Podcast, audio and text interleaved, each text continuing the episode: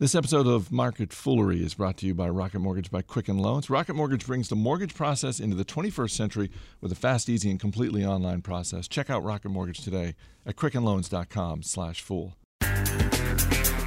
It's Tuesday, November 22nd. Welcome to Market Foolery. I'm Chris Hill. Joining me in studio today, investor at large Tim Hanson. I love that title. Thank you. Thanks for being here. It's my pleasure. I'm happy you're here for a couple of reasons. One of which is the news fairy showed up and you were the first person I thought of. We'll get to that in a second. We're going to try. we're also going to try and figure out what in God's name is happening with Under Armour, the stock, the A shares versus the C shares, and we'll dip into the full mailbag. Um, our first story, though, Wall Street Journal is reporting that Amazon is actively exploring live sports programming. And the reason you were the first person I thought of when I saw this story is because I think you were the first person and this was years ago. This might have been 2011, 2012.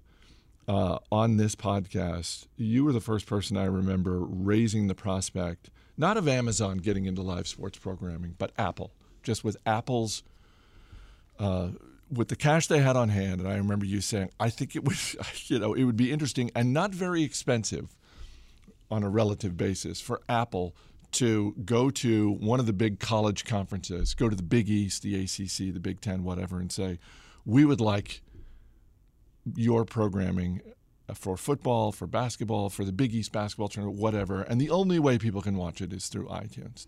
Um, I did say that. You did say that. I think I think I proposed at one point that at some time in the future, a tech company will own the rights to the Super Bowl. Um, you appear to be what we like to call directionally correct. Directionally correct. um, Amazon has, uh, I mean, this is not speculation. This is hard reporting that they have held talks with Major League Baseball, the NBA, the NFL, Major League Soccer, and are even looking to, you know, smaller uh, rights because those those I were, the article said they were also looking at professional surfing. Yes, well, because the, the rights, which is awesome, which but is not doesn't draw the same viewers as it some did, of those others. It does not, but it certainly would enable them to test how they are at live sports programming. Since you know, baseball, basketball, football, soccer, those rights are sewn up and and will be mm-hmm. for the foreseeable future. So this is so. First of all, get ready for get ready for one hell of a bidding war when these rights come up in what 2019, 2020, yeah. 2022. You know, pick your league. Um, what was your reaction when you saw this story? I think it makes sense, and the reason I think it makes sense is um, is is for two reasons. On the first reason, proprietary content is valuable. I mean, we you know that's been Netflix having it has been one reason for Netflix's recent success. Um, it, content matters, and there's no more proprietary content than live sports. Now it's expensive, and the lifetime value isn't huge because people aren't going back and watching a lot of old games. I mean, some people do, but it's not a huge it's not a huge audience. But to the extent you can deliver something that you can't get anywhere else, you know, you tack on the Super Bowl to your Prime membership. I mean, the Prime membership just got a lot more valuable, yeah. right? Um, now you got to watch out what you pay and make sure the economics make sense. But for Amazon, you know, you've got a lot of loyal customers that you could cross sell that that into. They've already had pricing power with Prime. I think it makes a lot of sense. The the second reason I think it makes sense is that there is no framework more set up for disruption than the cable television you have to have 215 channels when you only watch 3 of them. I mean, you know, this was there. There are two. There are three political issues where I am like always on board, no matter who's supporting them. One, privatization of liquor stores. Two, term limits, and three, a la carte cable which I think was a John McCain thing going that back was 15 years. Oh yeah, like 20 years ago, John McCain was that was a big issue for him. A la carte cable. Um, only subscribe to the channels you like. You don't get to, you know, you don't have to pay up to get oxygen or whatever they try to cram down your throats these days. I, it just makes a lot of sense. You know, were I to be able to get Premier League soccer, Georgetown basketball, and um, I don't know the Super Bowl. In the Super Bowl on Amazon Prime, I'm now you know think about what I pay in, in for my cable bill. I'd gladly move that over to Amazon and get all the other ancillary benefits as well. So I think it's really interesting that they're looking at it Jeff Bezos has a reputation for playing the long game. I suspect they've done a lot of work studying the economics of it, and were the price to be right on some of this stuff, I wouldn't. I would not be surprised to see them dive in and, and make it a proprietary part of their package.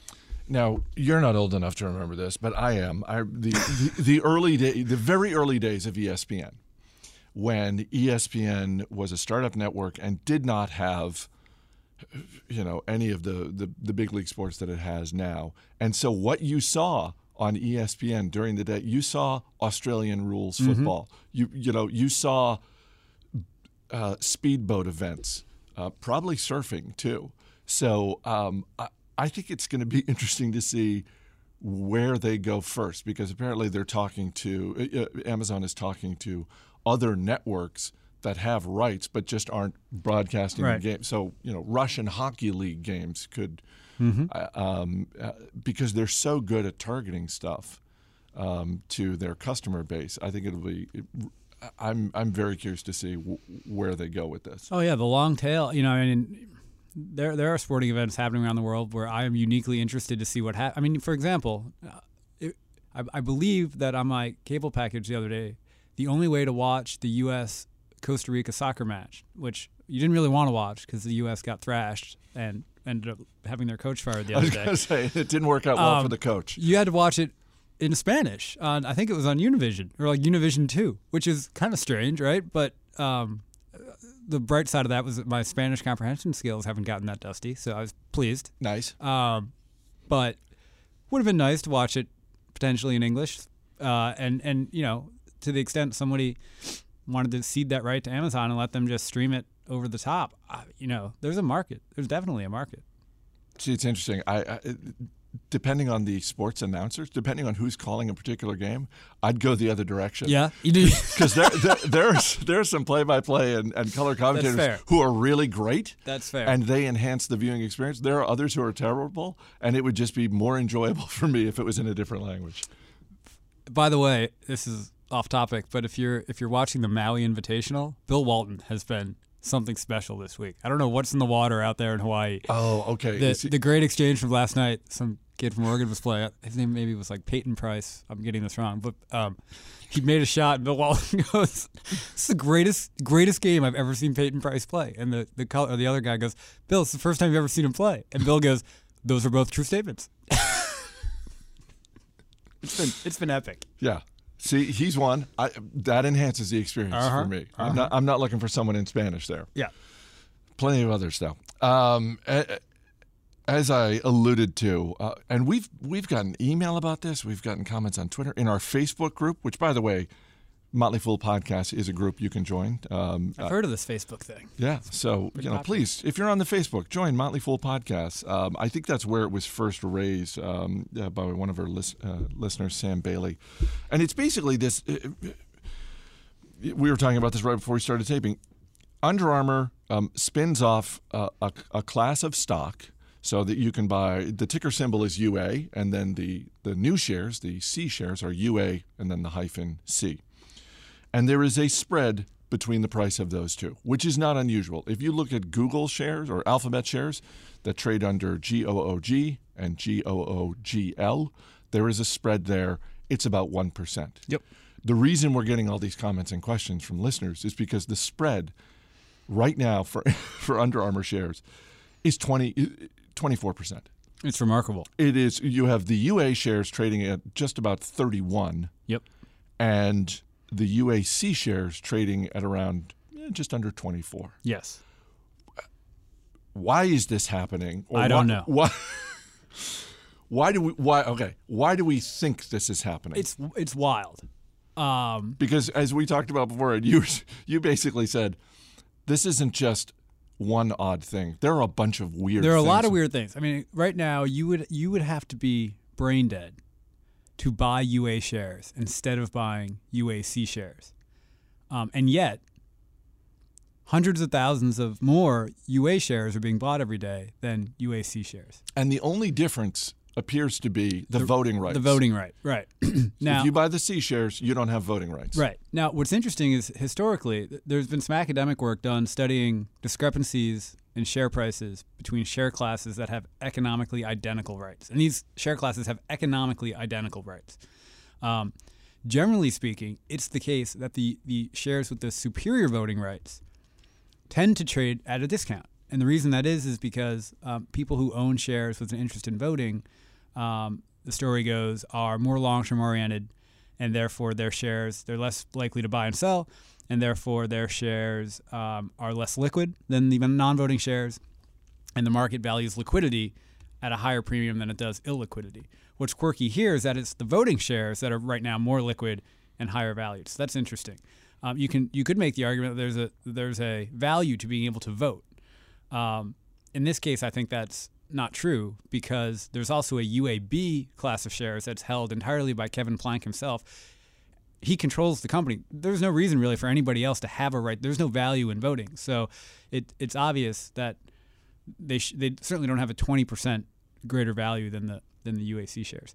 Um, also interesting is that when the, the shares split and the UAC shares were issued, short interest in the UA shares doubled, uh, roughly, indicating that there are a lot of investors out there who are trying to arbitrage the difference, which is to say they're short the UA shares, long the UAC shares in the hopes that and they're going to make riskless money as the prices converge. And yet, the prices have diverged more and more over time, making this a very odd trade to be in. Um, and so I think what we're what we're left with is the last part of the theory about why these divergences happen in different share classes is that one share class is incorporating information faster than another. Now, what that means is that when an event happens, one share trades more rapidly than the other one, and so its price moves at a greater magnitude. Uh, since these shares were issued, Under Armour has had one very adverse earnings report. And if you look at what happened on that day, the C shares dropped by a greater degree than the A shares. This is just speculation, but why might that be so? It might be that everybody got a C share for the A share they owned. As the shares as the as the price declined and they said I want to cut my exposure to Under Armour, which share should I sell? These let's say their long-term shareholders were like, well, let me punt the one that um, doesn't have the voting right. It's, it's, less valuable to me for whatever reason. And so that one fell by a greater magnitude, and then that divergence just hasn't been made up yet. And you would expect that it would happen the next time there were a positive earnings announcement. If this is true, the C shares should incorporate the information faster. And given the huge discrepancy, like I said, you'd have to be brain dead to buy the A's instead of the C's at this point. If new investors show up to buy shares of Under Armour, they should universally pile into the C shares, and that should theoretically drive the prices back together. But who knows? It's very odd. I, you know, uh, I know our colleague Bill Mann has some ideas that it's you know ETFs or sort of uh, you know computer rules based investing that's that's um, or passive investing that's caused some of this to leave. But at some I mean at some point the demand should be so much more significant for the C shares that generally speaking the gap should should close because of that and historically um, these gaps don't close because people are arbing both sides. It's just because eventually such a greater critical mass of people show up to buy the cheaper share that it drives the prices back together. Yeah, I mean, as and this is this is not something that has gotten a, a ton of media coverage. I I have to believe at some point in the in the near future, some big fund, some big institution is just going to say, "Well, this is nuts." Like well, this, like you know, on, any any institution should ostensibly, depending on what their tax situation is, should at the first chance they get right now sell all of their A shares and buy the C shares because you're immediately going to own 20% more of the company. Right. And so it's it's like a no-brainer to be like I can increase my position size by 20% without spending any money. I mean, if you're if you're a big holder, of, I mean, individuals should be looking to do this. You should, and that that idea of dumping the one to buy the other should cause the prices to go back together as well. But people are, for some reason, sitting on the on the A shares when they should be selling them, and maybe it's because the stock has been up so much that people don't want to realize a tax bill. I think I know what my next investment trade is going to be. But, you know, because of our disclosure rules, it won't be until next week sometime. Um, before we dip into the mailbag, I got to say a word about Rocket Mortgage by Quicken Loans. If you've ever bought a home, you know, you know, you know. I know. You know, I never got. I, I, I complained about the home buying process the last time I was on here. I think to the to the to be supportive of what the good people at Rocket Mortgage are trying to do. I didn't even get a hat or anything. Nothing really. Nothing. I'll see if we can work on that. For you. Get your little RM hat. Um, but you know, you know what it's like. Uh, you know how time consuming, how frustrating getting a mortgage can be. And Rocket Mortgage brings that whole process into the 21st century by taking all of the complicated, time consuming parts out of the equation. They make it easy to share your bank statements and pay stubs at the touch of a button. You can get approved in minutes for a custom mortgage solution that's been tailored to your own financial situation, and you can do it all on your phone or tablet. Yeah, when I did my mortgage, yeah, not on my phone or tablet. Definitely not. So, if you're one of those people who's looking to refinance your mortgage or buy a home, check out Rocket Mortgage today at quickenloans.com slash fool. Equal housing lender, licensed in all 50 states. NMLS, consumeraccess.org, number 3030. Marketfoolery at fool.com is our email address from Jeff Leith in Richmond, Virginia. I was looking at Markel on Monday and watching it climb. When I checked this morning, I saw it gave up all of yesterday's gains and then some for about five minutes before bouncing back. What would make a stock do this? Was it the same person or institution selling and buying in the same after hours market? The after hours market can be an odd and mysterious place. This is Jeff from Yeah. Jeff. What Jeff saw was was was called what's called a gap, and gap gap trading is what happens when um, a stock jumps immediately from one price to another, and it's indicated by basically a straight line. And in this case, it was a steady climb up through the day, and then after hours, a straight drop down. Right. So one thing that can cause cause gaps is new news. So things will gap up on positive or negative earnings. Right. All of a sudden, demand coalesces around a significantly different price point because it's incorporated positive or negative earnings. For example, what can also cause gaps is that is illiquidity. So the after hours market is notoriously illiquid. Markel itself is kind of illiquid because it's a very high price stock. Doesn't trade a lot every day. Um, and so what you can have happen are um, there, you know, you can people may know you can set different types of orders when you buy or sell a stock, right? You can set a market order, which is just sell it at whatever the price is. You can set a limit order, which is you name your price. You can set, um, you know, all or none, fill or kill. You can do all these sorts of things. Um, what often happens is people set limits. Do do do. You know, I've got a limit at eight. Somebody else has got one at seven. Someone's got one at six, and then Joe, not paying attention, goes out there and submits a market order, and all of a sudden the market order finds a limit order, and the, the trade gets consummated, and all, and you're the person who accidentally set that market order lost their shares, um, or or bought those shares, or probably lost those shares at a price much lower than they thought because they thought they were going to sell at the quoted price, but the limit order was the only demand, which meant that it gapped down.